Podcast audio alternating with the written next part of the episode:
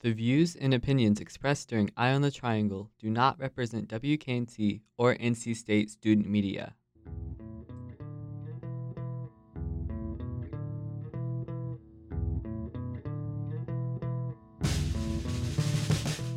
Your dial is currently tuned to Eye on the Triangle on WKNC 88.1 FM HD1 Raleigh. Thank you for listening.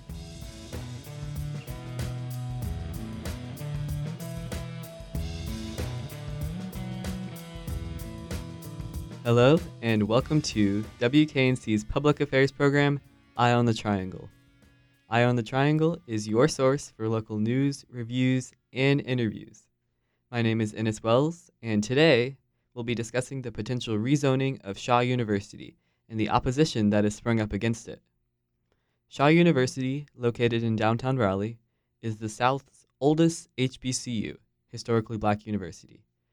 It's accredited for being home to the country's first building of higher education for African American women and for being the birthplace of the SNCC, the Student Nonviolent Coordinating Committee, which was a huge part of the 1960s civil rights movement. Also, since we are on the radio, I wanted to note that Shaw University is also the first black college to have its own radio station. This area and these places of rich history are what many of those in opposition to the new rezoning proposal worry will be lost if the historical district continues to shrink. I am joined today by the co founder of the Wake County Housing Justice Coalition, Wanda Gilbert Coker, to discuss this further ahead of the Raleigh City Council vote on June 20th. Hello, Wanda. How are you doing today? Hi, Ennis. I am doing well. It's a beautiful day in the rich capitalistic city of Raleigh. Um, but I'm grateful to be here to discuss the Shaw redevelopment plan and um, its um, its cultural history and why we are trying to save that history. We're glad to have you. Thank you. Before we talk about the Shaw, can you give our listeners a little background on you and your work? Sure, thank you. Well, first of all, I've been here in Raleigh, ooh, um, over 30 years. Um, and uh, when I came here to Raleigh, um, I, I, I, of course, I lived here as a resident, but because I come from a family that participate or served in the community, I it was in my DNA to do the same here. So as soon as I got here, I um, began to serve um, in the community. And I had rich leaders in front of me um, that paved the way, like Miss Murray, uh, Miss Octavia, um, and uh, others that I saw doing the work in the community and going to meetings and listening to them about what was happening in our community.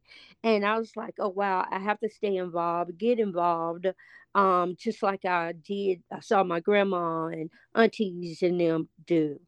So by doing so, I joined different organizations. And as I got older, I had to take some time away for the family. And um, as life progressed, I found myself homeless. Found myself sleeping in a car. Found myself sleeping in a car. Not only that, with a teenager, and so I had need had a desperate need for housing. And as I moved back to Raleigh, I saw that. Hold up, wait a minute. This is not the same type of housing that I was looking that was available before. There was not any affordable or low income housing. If there was, it was a long wait. Um, and it really hit me hard. And while I was home, homeless, I prayed that, Lord, let this not be in vain. So that's how I got back into the housing justice work because what I found there was not a housing justice organization that helped people with um, finding justice. There were organizations that spoke about housing, but not about housing justice. So we formed along with a few other co-founders like Wanda Hunter, um, Jasmine Childs, who um, has moved on to um, a bigger a bigger project, um, and um, other um, members from the community came along, a few from other organizations, And of course, one of the first things we tackled was gentrification. And then from there was the housing bond. And so, again, it was Wake County Housing Justice Coalition that came out of that. And from there, we realized that we needed to save NOAH, save naturally occurring affordable housing, because we saw the city tearing down their own housing, but yet they had a cry for middle missing. And they also were, had a list of low income housing that they were going to tear down and public housing. So from that fight, I realized that was a, a, a statewide and a national fight. Um, the same day we were working with folks in New York and other parts of the state. Um, we start. I started working with NC Block, and that is where I um, um, um, found the North Carolina Housing Justice for Black and Disenfranchised Lives. And in both organizations, we focus primarily on helping those, um, helping low income families, preserving naturally occurring affordable housing, fighting for 30% and below 30% and below of the AMI. Um, housing that's an income 30% and below for people like that work at mcdonald's the uh, the teachers aid and folks like that. Housing for them rent for them at 30% and below. Um, and also public housing people like to have a negative connotation on public housing there's no negative connotation only for when the um, owners or the um, of the state or the city, whoever owns it, does not take care of it. Um, and so those are our missions. We have others, but um, part of that as well is to save black land um, and also find repair those issues that how black land was taken away from the community members, and that's how Save Our well, that's how Shaw came about. Uh, Save Our Shaw was not in existence. We were already in the fight of around College Park, South Park, um, Dorothea Dix, areas around Shaw already. Prince Hall. Prince Hall was at the top of the list anyway of what we were doing. And we wanted to keep those protections. And so when I saw the redevelopment request, which is the rezoning request, is what you all refer to it, I got involved in the fight. So that is what I do, and that is how a little bit how we got involved with the Shaw redevelopment plan. Mm-hmm. So this has been a lifelong fight for you. Yeah, yeah. So you spoke a little bit about getting into sh- the Shaw University fight. Um, can you fill us in a little more about Shaw University and this presidential rezoning? And you mentioned Prince Hall. Yeah. Well, see, um, as I said before, um, we um, had a focus on the redevelopment or them wanting to remove the protections that exist on land around Prince Hall, which is near Shaw already. Um, as a um, organization, along with Livable Raleigh and some of our other uh, partners um, in the work that we do, we were watching those things. And when we saw that um, they wanted to remove the protections, the historic protections from the land on Shaw. That sent off a red light because you can do redevelopment, you can still, um, um, as an institution, as a HBCU, there are many things they can still do to make it an awesome um, school to make it an awesome university, uh, to enhance the community, to make it a great, safe place, sustainable place for the students without removing the historic preservation. Um, and it's there for a reason. Um, but Shaw has a mindset of turning it into more a um, um, capitalistic, um, gentrified opportunity for developers, primarily white developers, regardless if they want to lease the land, regardless if they want to sell the land. It will not benefit the community. It will not benefit the students. It will not benefit those um, historical um, uh, historical uh, things that are already in place. And it's, it would also be a disgrace to the ancestors who have put their blood, sweat, and tears to make Shaw what it is. Mm-hmm. I read some about the height is a part of it. They want to increase the number of um, stories you can have on buildings. Mm-hmm, mm-hmm. Yeah, density. Um, you know, um, I don't know if you saw the story a while back in Florida where that building come came falling down. It was like 40 plus stories and it was just maddening and it was scary and it was like uh, it still takes my breath away to think about it. And it really takes my breath away to think about um, students in, in, in something like that for density. Um, I'm not against density in certain areas where it um were were were safe, where there's a fire company and a fire truck that could get to the people fast enough and where if there is a problem it will not take down and damage and uh, put other community members and buildings and such in um, in harm's way. Um, putting a very high, tall, 30, 40 plus building in um, in um, on, on Shaw's small campus not only will put um, people in danger, but also will um, destroy the land that is there. It will cause um, things to shift. Um, I'm not environmentalist. I am pro environmental. I believe in climate change, most definitely. But some things are just common sense. If you put something too heavy on something, it's going to shift. And we all know that that live in Southeast Raleigh and have um, experienced the um, rains in Southeast Raleigh, we know that it floods there.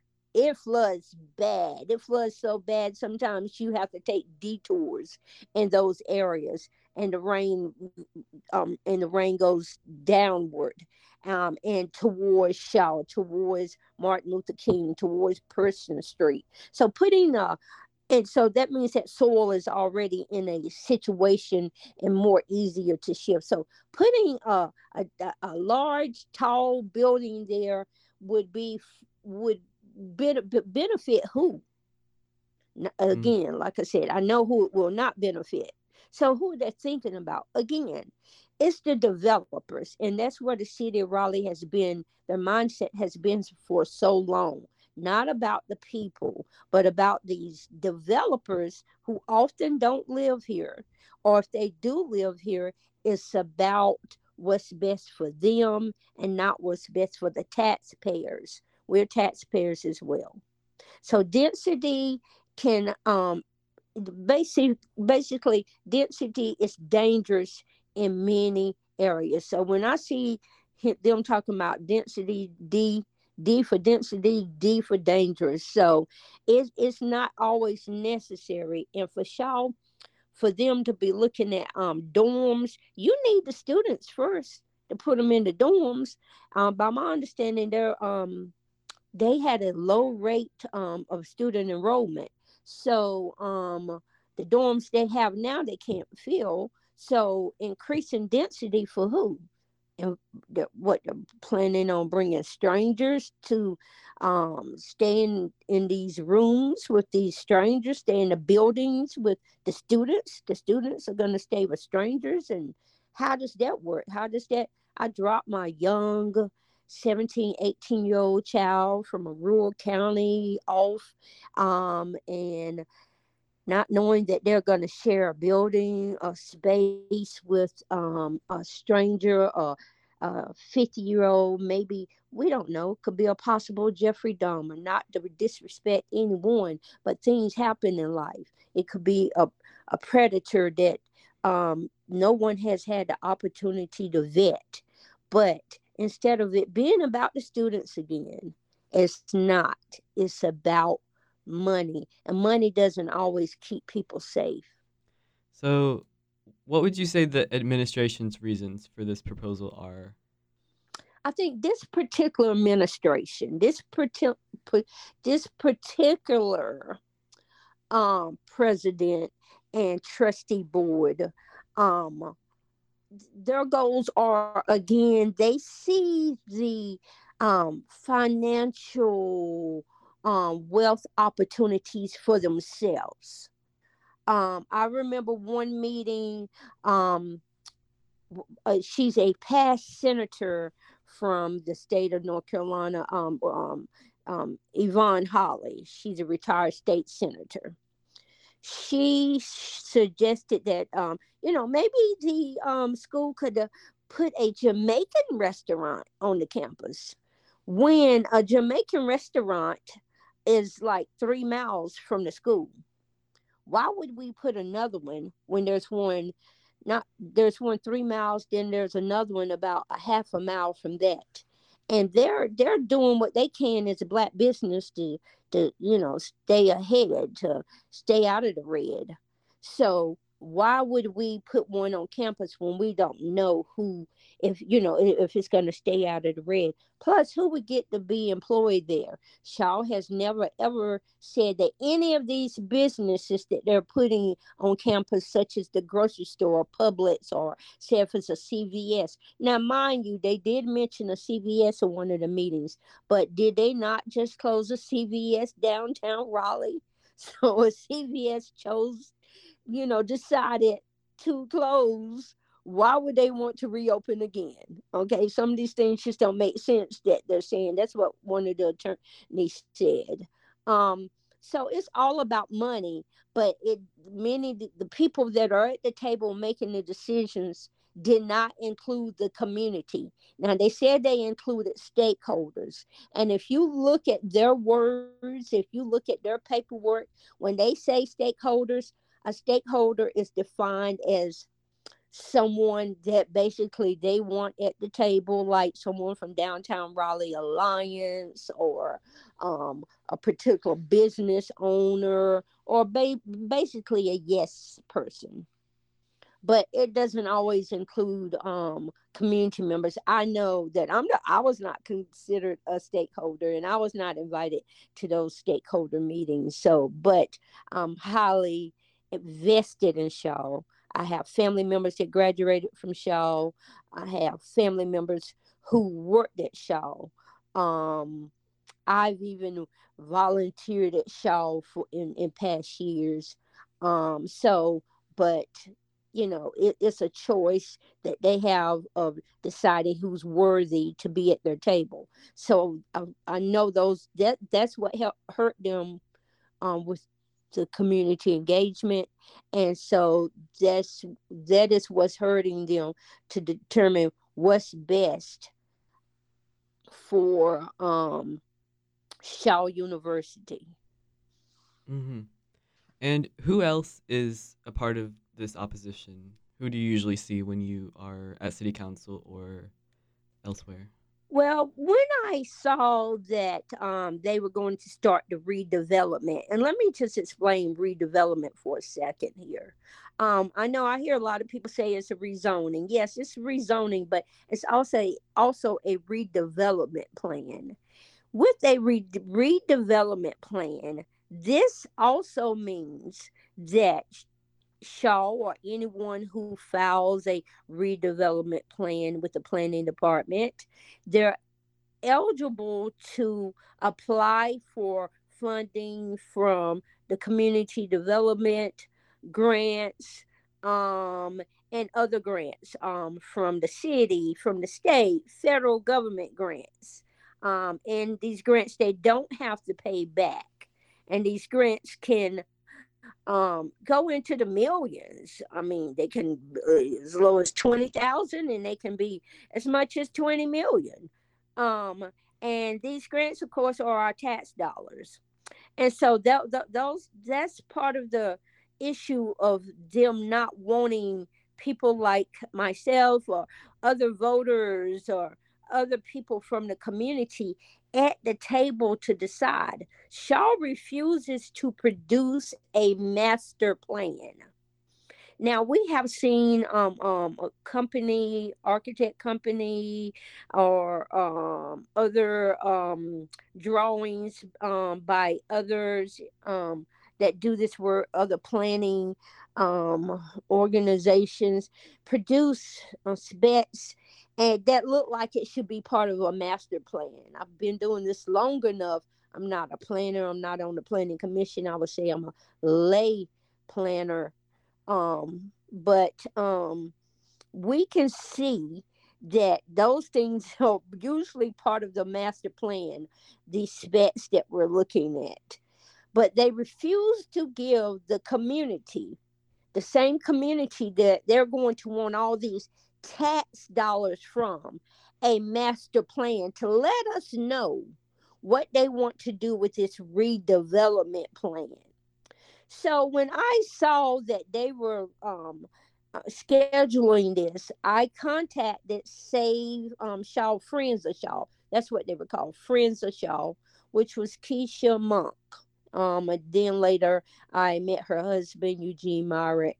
And of course, Livable Raleigh was there. I'm also a founding member of Livable Raleigh um I contacted them as well. I put it on Facebook and I was like, Wakey, wakey up, wake up, Shaw Bears. I didn't know exactly who was going to answer, but that's like I said, I met Keisha.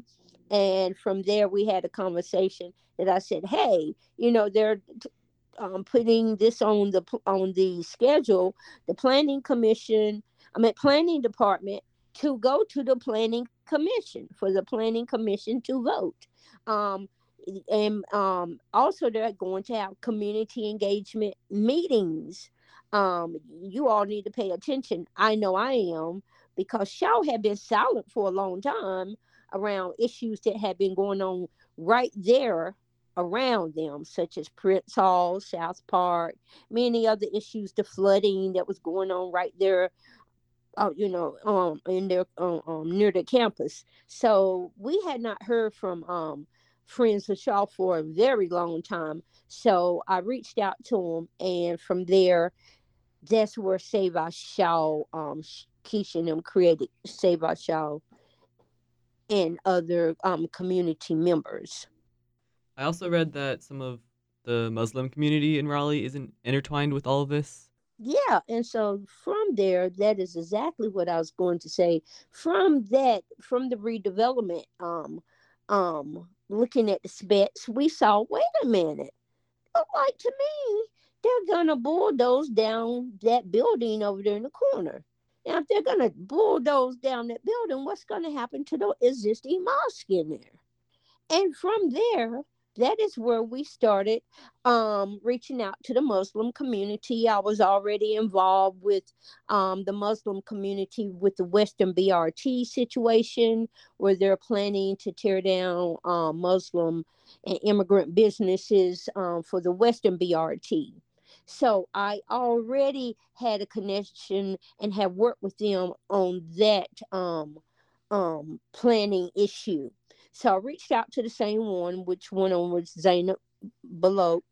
And um and from there we reached out, we found out about CAIR, C A I R, and their lawyer, uh, Nigel Edwards.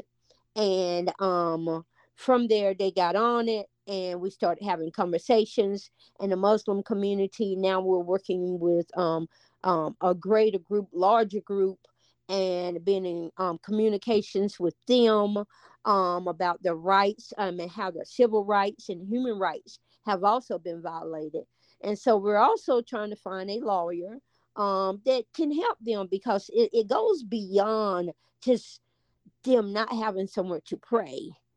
It is it, it's about um, them um, their rights and being seen as people and those things not taken away again as i mentioned before. You know some of the same things that are happening in florida are happening right in raleigh. So um we are definitely in this fight. Regardless of what happens next tuesday we have been in this fight too with the immigrant community muslim community um fight for our rights, fight for democracy, fight for liberation, um, fight for free speech. Um, and um, yeah, so they're most definitely with their friends of ours and family of ours. Um, when we're fighting for um, uh, another community, another population. We're truly fighting for ourselves. Okay. And before we talk some more about city council, I wanted to ask, as someone who's still very new to Raleigh and a student, um, what can you say about the larger gentrification happening across Raleigh? Are there developing areas or trends you're noticing? Oh yeah, definitely, definitely. Well, see, years ago, years and years ago, I created this hashtag and didn't have the funding to create a nonprofit or a group or whatever. And this was before Wake County Housing Justice Coalition, but you know, I had it kind of trending a little bit was save our black community. Um, and because that is when I saw the city of Raleigh, the housing um, department, which was led then by Larry Jarvis. And um, I heard Miss Octavia Rainey talk about how he was moving the census tracts to create a, a certain demographic to get federal funding to start building these houses in our um community. Um, I mean, in their community, well, our community, but specifically College Park. And uh, we saw College Park, we saw Idlewild, South Park, and we would go to the meetings and hear the city say, "Oh, we're going to revitalize, revitalize," and we got excited over by Transfer Hall um company. They said they were going to revitalize it and you know bring in black businesses and you know the ones that they had defunded those black businesses. They were going to you know bring them back and give them opportunities. And you know this was back in 2015 16 or so. Um and so we were excited going to the meetings. And as we the meetings dwindled down and they started putting these things in place we realized those things were not true. And eventually, it, what we saw the revitalization actually was gentrification. The programs they offered it made it hard for the black community or even immigrant community and disenfranchised folks to be able to apply for those programs to afford those programs um, and the gentrification just went went just started to go escalate like like um, it was a madness and that's when we saw the story on the i want to say it was the new york times and then the then mayor then um, McFarlane was like, you know, it was shocking to others. Like, no, it shouldn't be shocking that it's a five hundred thousand dollars, a half a million dollar home in a place where a hundred and twenty thousand dollar home was that was of a black family. And then we started asking, where did these black families go? And still to this day, we don't know. The city has not given us proper information. We have asked the city manager, the past city manager, the current city manager for this information because by law, according to HUD, they're supposed to keep up with um, moving um, um, these families out or giving them funding to move out if they can no longer afford to be there or if they're being um, moved out because of um, the cities coming in to gentrify. So gentrification um some people you know think that oh well you know it's good for the community which community that that is what we ask. And when we say um, um, um, Raleigh is providing affordable housing, affordable for who? And the current mayor we have, um, she says, you know, she has this thing about housing choice. Well, the city is currently in a housing crisis. Um, there are housing encampments near me where people sleep outside on the ground. People are sleeping downtown on the sidewalk, on park benches. If they get caught, they go to jail. They receive a citation, a ticket. I think that would be another great story. Um, but at another time, but um, um, we're at a major crisis. Um, we're on the net, we're the next Charlotte, the overflow with tents soon downtown, and mm-hmm. um, that's not a choice. How can we have housing choice? No one chooses to be homeless. No one chooses to sleep in a tent. And so we don't have housing choice. What we have is housing privilege here in the city of Raleigh. So there's gentrification and housing privilege.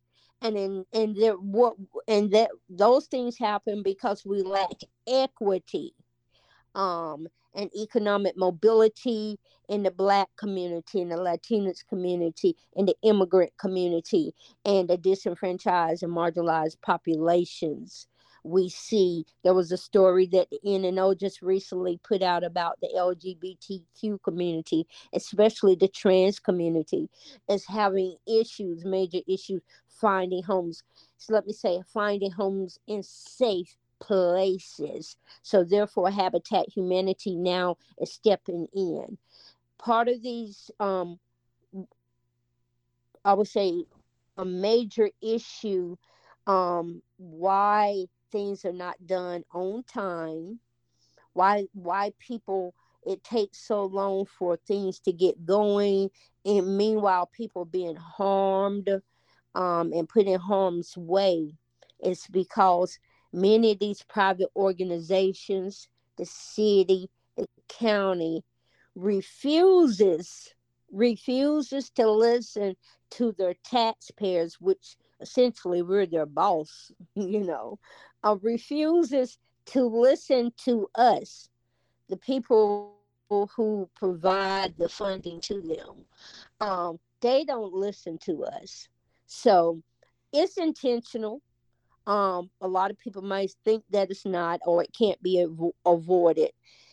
Um, the gentrification that has happened in Southeast Raleigh, there is a 10 year plan you can go back downtown Raleigh Alliance was part of the plan and um, the Raleigh Chamber of Commerce. There are businesses, small businesses that don't realize um, some of these small business owners may have been gentrified themselves or that may have been um, moved, um, pushed out, forced out um, to another area. Some of these small business owners um, may have been affected they may be even members of the Raleigh Chamber of Commerce, um, but they don't realize that the Raleigh Chamber of Commerce plays a very large role in the gentrification and in the um, in the disparities of the black and latinas and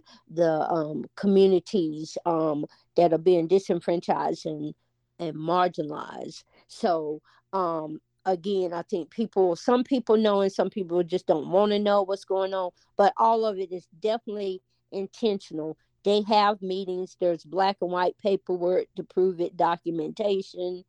Um, sometimes we have to ask for a FOIA to get this information, and many times the city deny us the information, or it takes a whole year when the rezoning or redevelopment or whatever we're fighting is over, that's when we might get the documentation from Downtown Raleigh Alliance or whomever we're asking because they know that um, you know it's intentional. We've had previous um, city officials tell us that were part of the meetings. They had to go because they were city officials, not because they uh, approve of this mess. And so they told us about these things. There were people that were on these boards who told us about these conversations and plans. So we know that it's intentional. And um, we just would like um, the younger generation to be aware. I think you all are starting to see it.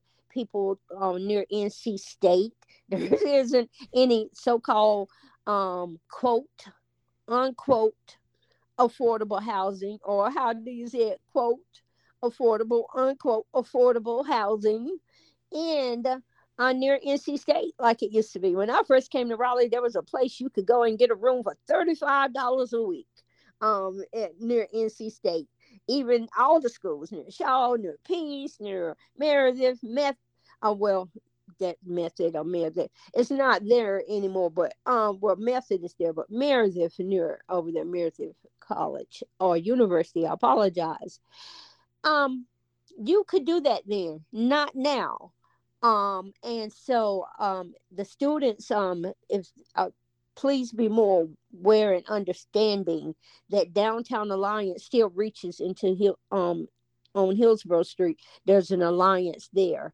Um, there's alliance on Glenwood. There's Shaw is trying to become part of that alliance. In fact, Dr. Dillard is the vice chair of the Downtown Raleigh Alliance. So you see how all of this is starting to play a role. They want to be known as the Shaw District, just like there's the Glenwood District, there's the um, um, um, Hillsborough District, there's all these different you uh, DCs, I think that's what you call it, municipal districts.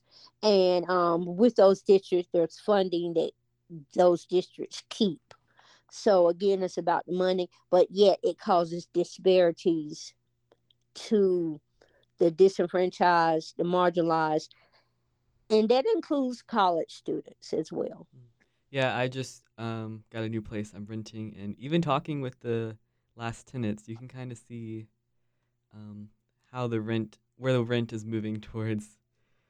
So we talked about city council a little bit. I wanted to ask. I noticed the date on this vote has been moved back a few times. Yes. Yes.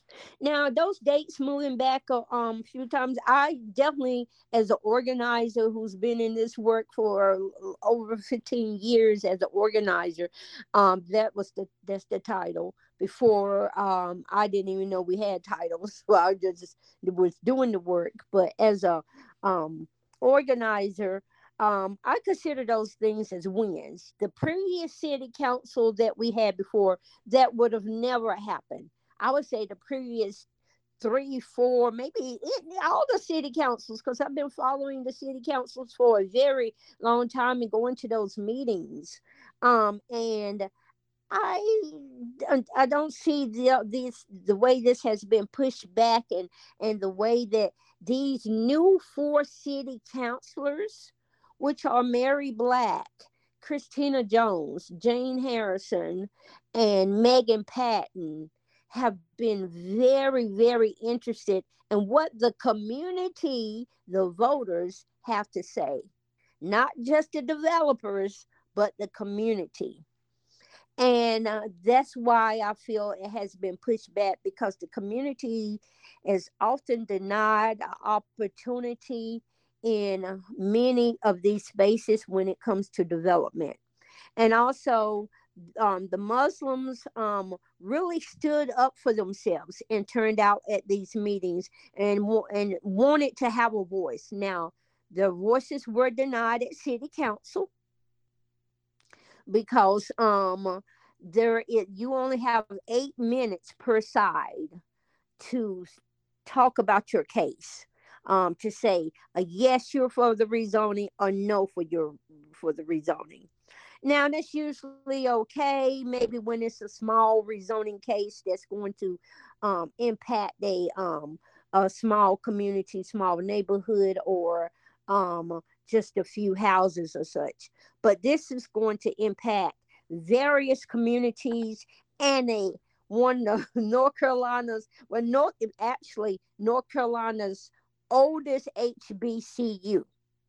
The state of North Carolina oldest HBCU, which is Shaw University. It was it's it's going it's going to impact the Muslim community. It's going to impact Prince Hall, which is a very uh, and South Park, which are older black communities um, in um, Southeast Raleigh. Um, it's going to impact Southeast Raleigh. It's going to impact impact um, the New Bern um, New Bern BRT it will impact the Western BRT, which are federal programs, state programs as far as funding. It will impact um, so many um, other businesses downtown. Um, and uh, so they were expecting to go in there and just meet in eight minutes. We give uh, uh while we're against it in eight minutes, and they say they're okay with it in eight minutes. And in the past, that has worked for them. Even something as big as downtown South, um, um, or um, other cases. We've had a few other cases as large, but they did give downtown South their own special meeting that involved John Kane. We wanted the same thing for this, where everyone would have an opportunity to speak. We were denied that. So people still came. It made historical history for the first time in the city of Raleigh. There were people on the third floor. There were people um, outside there were people on the second floor in the um, what they call the waiting area, and there were um, people also inside the um, auditorium area. It was also during Ramadan. We were Wake County Housing Justice Coalition had already um, gone through holding the city accountable um, with having um, rezoning or redevelopment um, request meetings during Ramadan that would impact the Muslim community. We last year that same time when there was the original meeting, they tried to do the same thing with the Western BRT. Hold a meeting, um, a planning meeting, a rezoning case, should I say, rezoning case during Ramadan over near the Western BRT. Well, we all know um, one of the la- largest mosques is near the Western BRT. So why would you do it during Ramadan? Um, so they did move the date. They did change the date to um until after um Ramadan for that BRT Western BRT planning uh, rezoning um hearing. Um, and actually, which is sad to say, the planning department does have someone um, um, who is Muslim in their department. So they know when Ramadan is, they just don't care. Well, so we came back again this year with someone um, with the case, and we asked them to push it back. We, Wake County Housing Justice Coalition, um, and um, other organizations asked for them to um, the city to reschedule um, the um, planning um, hearing around Shaw until after the uh, after Ramadan. We, but we had to have a plan B as well because we can't trust them. Um, and um, while they were deciding, we was um, we also had our Muslim friends um, asking people to show up, asking people to show up at the um, planning hearing around um, the Shaw redevelopment. And meanwhile, we're sending out messages, please, to um, the city council and to the planning department, please reschedule it. Mm-hmm. They refused to reschedule it. They had it anyway. And again we made history. And um people showed up. It was packed. Um they had the overflow room was packed. And then they had the third floor.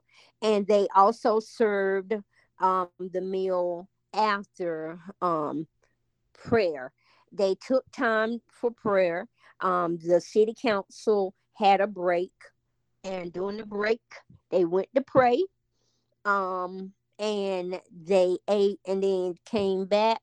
And again, that was historical. It should not have had been that have to have happened like that. It should have been something that families should have been able to enjoy and um um and sit sitting at their in their own homes with their families or in their own personal space, not at a governmental building that um, bounds and make decisions uh, to hold people back. Um, but we again we made history. I read on CBS 17 that it was 140 people. There. Yes, you're right. 140 people showed up to sign up to speak, but over 300 people showed up now. 140 people signed up to speak. Over 300 people showed up, and that's why they had to have the overflow room and then the third floor as well to accommodate the prayer people for people to pray and for people to eat as well. And um, it was amazing.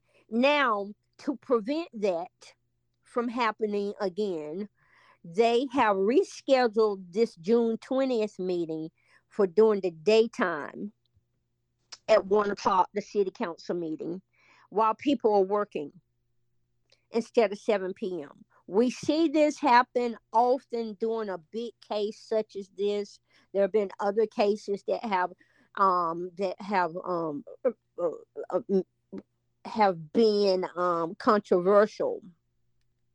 We've seen the cases um, get that should be in the evening where more people um, can come out get pushed, get rescheduled somehow. The city manager and her department um, reschedules it at the urging of um, particular city councilors during the daytime and or at or at the mayor's request during the daytime and we all we all know and they all know that the um, number of people that come out during the day is nothing like at night so they do not want um, the same amount of people to come out they do not want the same attendance. They do not want the same controversy.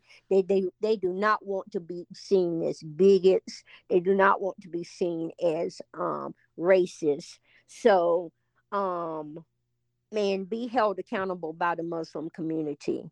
So on June 20th, that is when um, as many people that can come, um, you know, that's what will happen. Meanwhile, there are other actions and other things that are going on to um to make people aware exactly how this will impact not just the Muslim community, black community, but we want our white allies. We want the white people and we want other races to know how this is impacting them because eventually what has happened Hayes Barton recently, which has been a controversial case, what has happened, we have seen the city now go after our white allies and other and white com, white communities, white neighborhoods.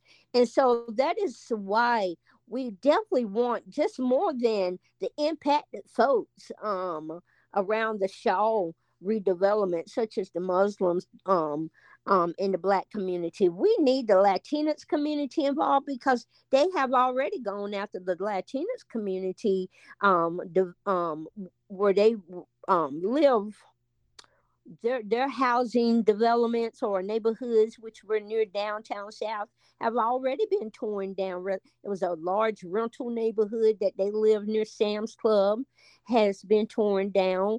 Uh, rent was uh, affordable um, and then they put up housing that starts at $400000 um, which they couldn't afford. We're not sure where those people are. Again that is something that the city's supposed to keep up with um, but we now we want the white community and Latinx communities and others to get involved with all these cases because, you know, there's some famous quote um, by I don't know if it's biblical or a famous person that said it that you know once they finish with us, meaning um, Shaw or whatever group that you're working with, once they finish with um, us, they're going to come for you.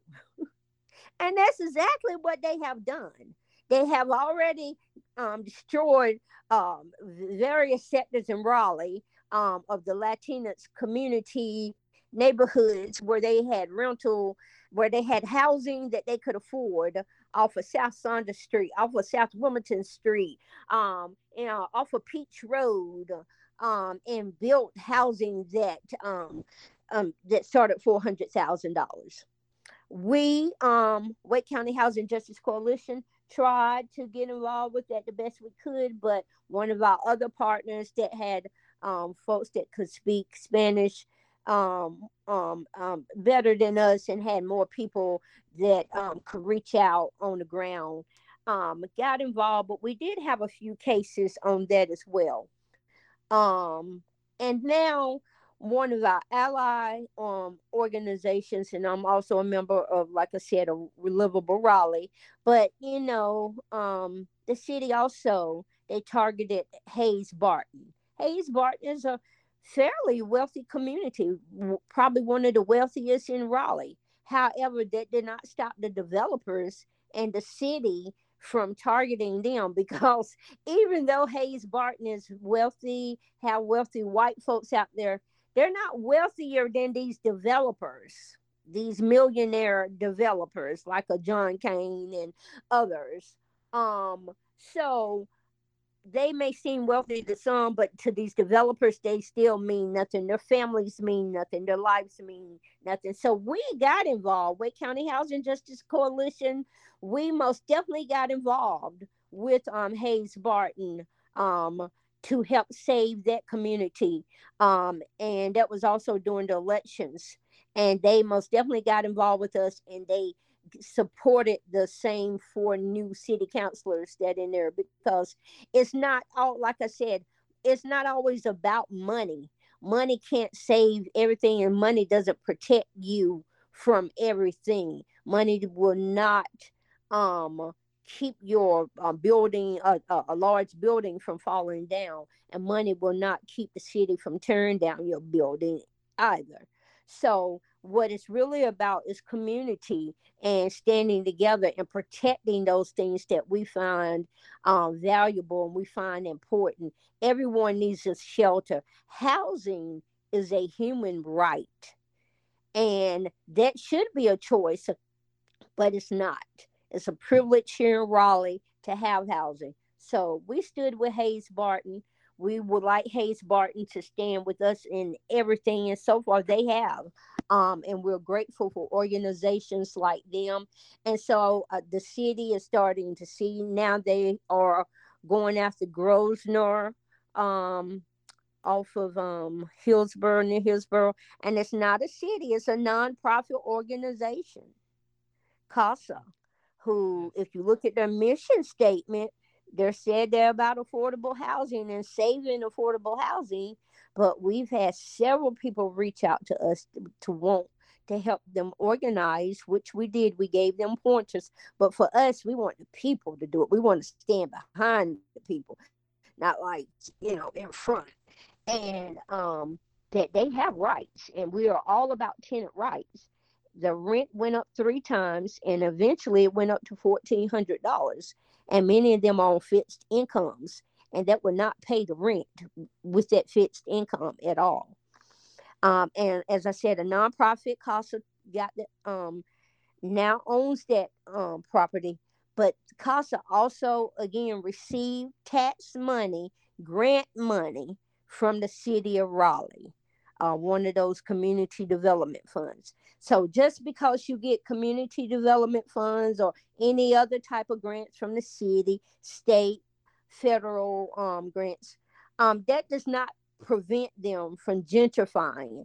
That does not prevent them from putting, pushing, forcing you out of your home. That does not prevent the rent from being um, very expensive. They may say affordable, but it's not affordable. It may be affordable to them, but it's not affordable to us. Yes, I believe that uh, quote you mentioned was the poem from uh, Nazi Germany when they were like, like at first I didn't speak out because it wasn't impacting me, but then of course it is eventually going to impact all of us. Exactly. Exactly. And that then so with the city of Raleigh, um, there are, and I would like to say this there are people who work for the city of Raleigh who cannot afford to live in the city of Raleigh, which makes no sense. There are people who have lost their housing um, who works for the city of Raleigh. But because they work for the city of Raleigh, they can't come out and say these things um, because of you know who they work for. But I know because we have helped them. Um, that that that you know that's that's that's a disgrace.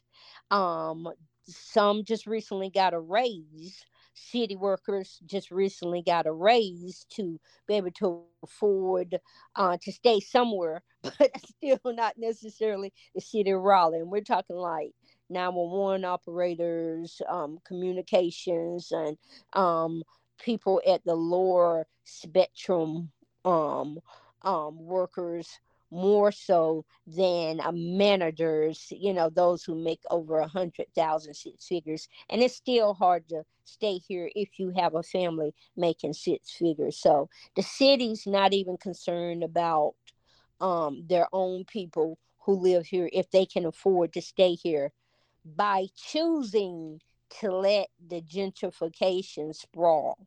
Yeah. They can choose to build more low income housing. They can choose to build public housing because they used to.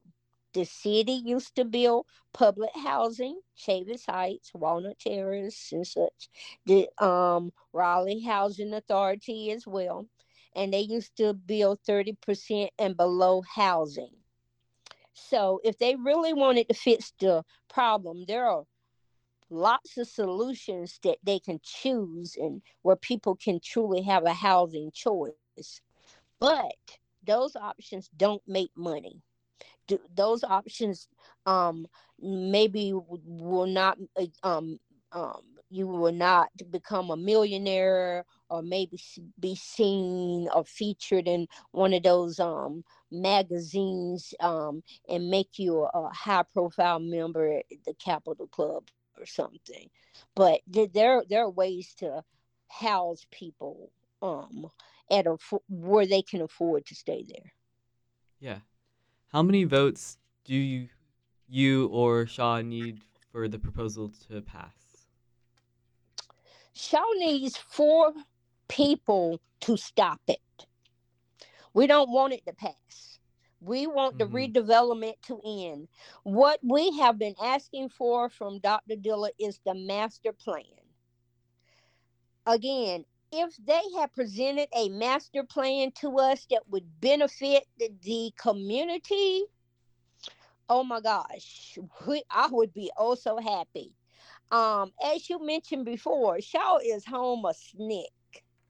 Shaw is home of so many um, freedom um, programs, reading, writing opportunities, um, um, liberation opportunities for students, for the community. Um, from Ella Baker, who I, I uh, adore Ella Baker work, and, and Fannie Lou Hamer. Those are the two I follow and I look at their work as black women and the struggles they went to and the things they created. Ella Baker came out of Shaw. Ella Baker gave them the blueprint on how to survive and how to still be here and still um, um, showing um, Raleigh how to how, how to um, take care of humankind and uh, and from Ella Baker were Martin Luther King Jr., Dr. Martin Luther King Jr., used Ella Baker's work. Um, and um, so did um, um, Mr. Randolph. Many, many, many other famous people adored Ella Baker and um, used her work and her thoughts and her ideals to transform their communities and Shaw still can. Shaw still has some amazing professors still on staff,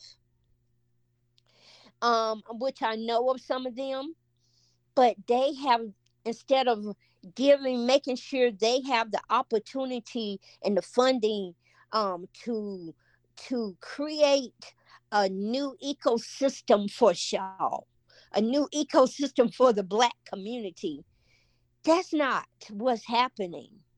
Um, they're being um, uh, suppressed, oppressed, and silenced um so that this um this this ideal of a new show that that doesn't represent um HBCU or or what uh, uh, Ella Baker and SNCC um the pathway the pathway that they built for Shaw. It doesn't represent any of that. So what we need is a vote of 4-4 to lock it, to deadlock it. Um, I doubt a Corey Branch, who has been calling people his um, um his um followers um called them to send in letters to say, hey, yeah, we want the Shaw development. We want the Shaw. We want it. When they've been silent this whole time, and all of a sudden, this past three weeks, they can write a letter when we have not heard from them before. Um, and um, so and then i'm not sure i don't think Stormie Forte would say yes and Jonathan Melton either. They're too vested they're too vested. Jonathan milton lives in the black community um he gentrified the black community so he's vested in a way where um he relied on a lot of them for votes to barely win this time and so did um Mary-Ann Baldwin so they need these black churches and others who they have um, who feel like if Shaw is redeveloped, they will be able to prosper. But they're going to prosper with pennies. And and um, um, pennies don't get you into heaven. Um, meanwhile, the developers will be prospering with millions. But in many of the these black churches and and and these um, black status quos that they reached out to um, feel like they're going to benefit not the community but them you know their selfish selves will benefit uh, with pennies which is you know a lot for them. So um, those four we do not see. They have always been behind this Shaw redevelopment. Um, and so these new four who who are not attached to the black status quo. And in fact, the black status quo did not vote them in, um, did not care for them at all. Um, but the younger generations and the um, people who who care about um, their homes and keeping their homes and um, generational wealth and um, black uh, um, um, black land and um, um, pro pro blackness and pro LGBT and um, you know those type of wonderful people pro immigrant pro muslim all the great pros out there um, those are the people who voted these new four city council people in. And if those four vote no, please tell Dr. Dillard and their lawyers to go back, look at this, and bring us back the master plan in like so many years. Since they don't have it, they claim they can't afford it, but we know that they have it. Either way, um, bring it back, and this time have a real true community engagement um, that's led by the community, not vested stakeholders such as um, ex Senator um, Yvonne Holley or ex or or or um, a consultant company that's associated with Howard was leading the um, consult leading the uh, community engagement we want to be involved in community engagement with people we know. We have people here in Raleigh who can facilitate, moderate, um, engage those community engagements, and we trust those people. Those people shall bought in to lead those things we don't trust. So, um, and a lot of times those community engagements meetings did not get out to the broad the broad um, population uh, of Raleigh. So we want them to vote no, bring back the master plan. And just like NC State did, I did some research. And NC State on the on the campus that's over off of um Avent Ferry. That mm. campus, I can't think of the name of it right now. Centennial? It's a beautiful, wonderful campus. What is that? Centennial campus? Centennial, yes. Before Centennial broke ground, they presented the master plan to the community. I saw the master plan online. I saw the community engagement process that they went through. I saw where they put the signs out in the community uh, about the community meetings that were coming up. It was for students, it was for the Muslim and immigrant um, business owners in the area, it was for the black business owners, it was for the um, um, um, um, families that owned the daycares in the area. It was for all, and it was extensive. And then afterwards, there was notes that were left online of what they discussed. Um, because um, I didn't find any videos, but the notes were sufficient on what they discussed. That is what we're asking of Shaw. There's a, in a great example out there of what NC State did because they're always comparing themselves to NC State or wanting to be like NC State, which doesn't really make any sense because NC State is not HBCU, and many of the businesses that are vested um, or su- surrounded by um, NC State are not on NC State property, their own private property, not like on the campus. Some are, but many aren't. Um, that's a great example on what Centennial did, their master plan. And that's exactly what we want. We want to be involved to say, hey, instead of bringing in a Publix, why not bring in a grocery store like a Fertile Ground, a co op grocery store, where the community owns the grocery store, the students get to work at the grocery store, and it's all healthy food. The community benefits. It's, it's, it's at a, um, a salary that where the students can afford to pay rent and on top of that then put um put housing co-op housing on top of those on top of fertile ground and then where there's an opportunity for co-op businesses by the students. Those are the things we're asking for. Never ever have we ever been able to be at a table with Shaw with and and talk about those things and say, yes, um, these are the things we're going to put in the master plan. Right now, they want to use the master plan as a hide and go seek. And that's not fair to us because we are the taxpayers and they are going to ask for funding from us. So if they're going to ask for funding from us, if we, we're just like the bank, you have to show the bank what you're going to do. So you should have to show us what you're going to do. All right. Thank you so much for joining me today, Wanda. And I wish oh, you luck. welcome. On, yes, at the yes. June 20th council meeting, which yes. is at 1 p.m. Mm-hmm. Yes. And is there anything else you'd like to add or promote to our listeners?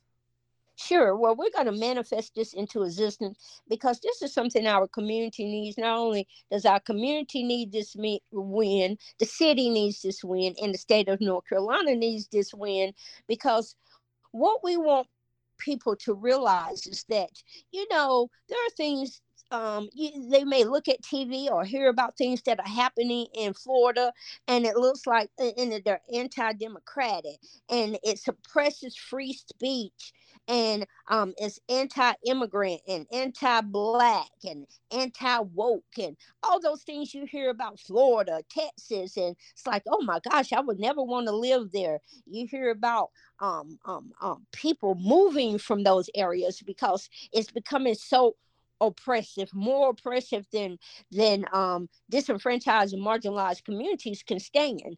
What I want people to understand and realize that many of those things not only are they trying in state government here in the state of North Carolina at the legislature, but it is already already happening at your local city municipal um um government at, with his city council. We're grateful to have a new city council before new members. We tried to, you know, change the whole landscape with a new mayor and all of that, but we weren't able to. But before that, there was another city council which was so they suppressed our um, voices, and the current mayor is still trying to suppress us. Um, not giving us opportunity to speak or limited the time we speak or what we can speak on. But I want people to be aware when you look at TV and say, oh my God, look at Florida. Oh my goodness, look at Texas.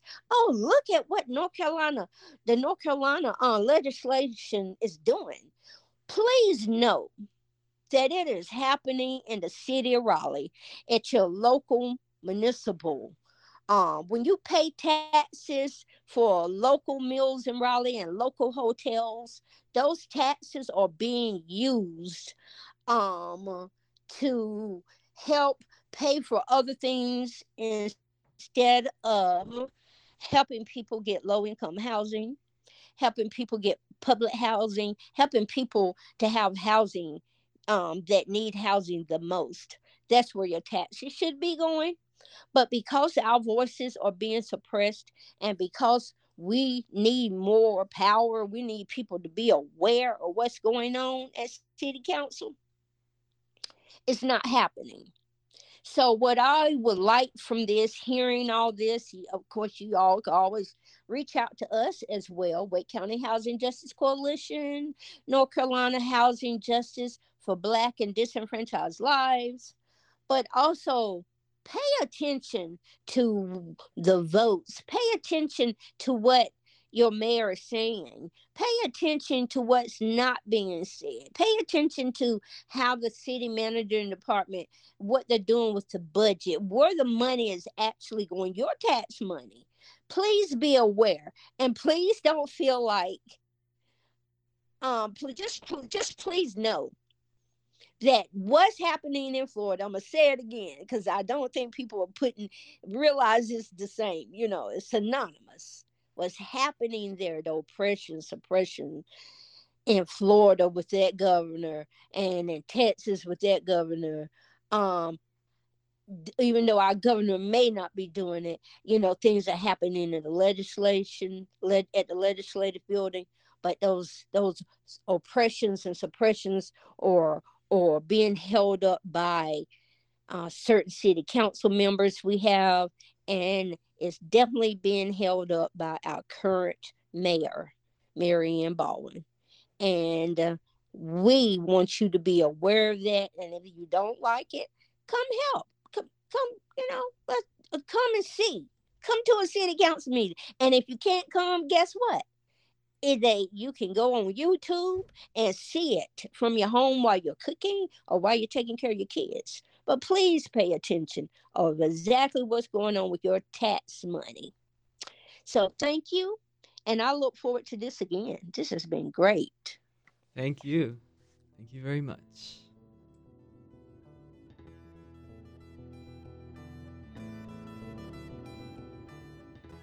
And thank you all for listening to this episode of Eye on the Triangle, WKNC 88.1 FM HD1 Raleigh's public affairs program. You just heard our interview with Wanda Gilbert Coker, a local community activist from the Wake County Housing Justice Coalition. You can listen back to this episode on wknc.org slash podcasts. And the full redevelopment plan for Shaw University will be linked in the podcast description. Additionally, for those in Raleigh and interested in learning more about your own rights as tenants, the Triangle Tenant Union will be having a Know Your Rights workshop session on Sunday, June 25th at 2 p.m. right here at NC State in the Talley Student Union, room 3222. Music for this episode is titled Noah's Stark and was made available by the artist Krakatoa through a Creative Commons license. Check wknc.org slash schedule to catch the next episode of Eye on the Triangle live. I'll see you next time.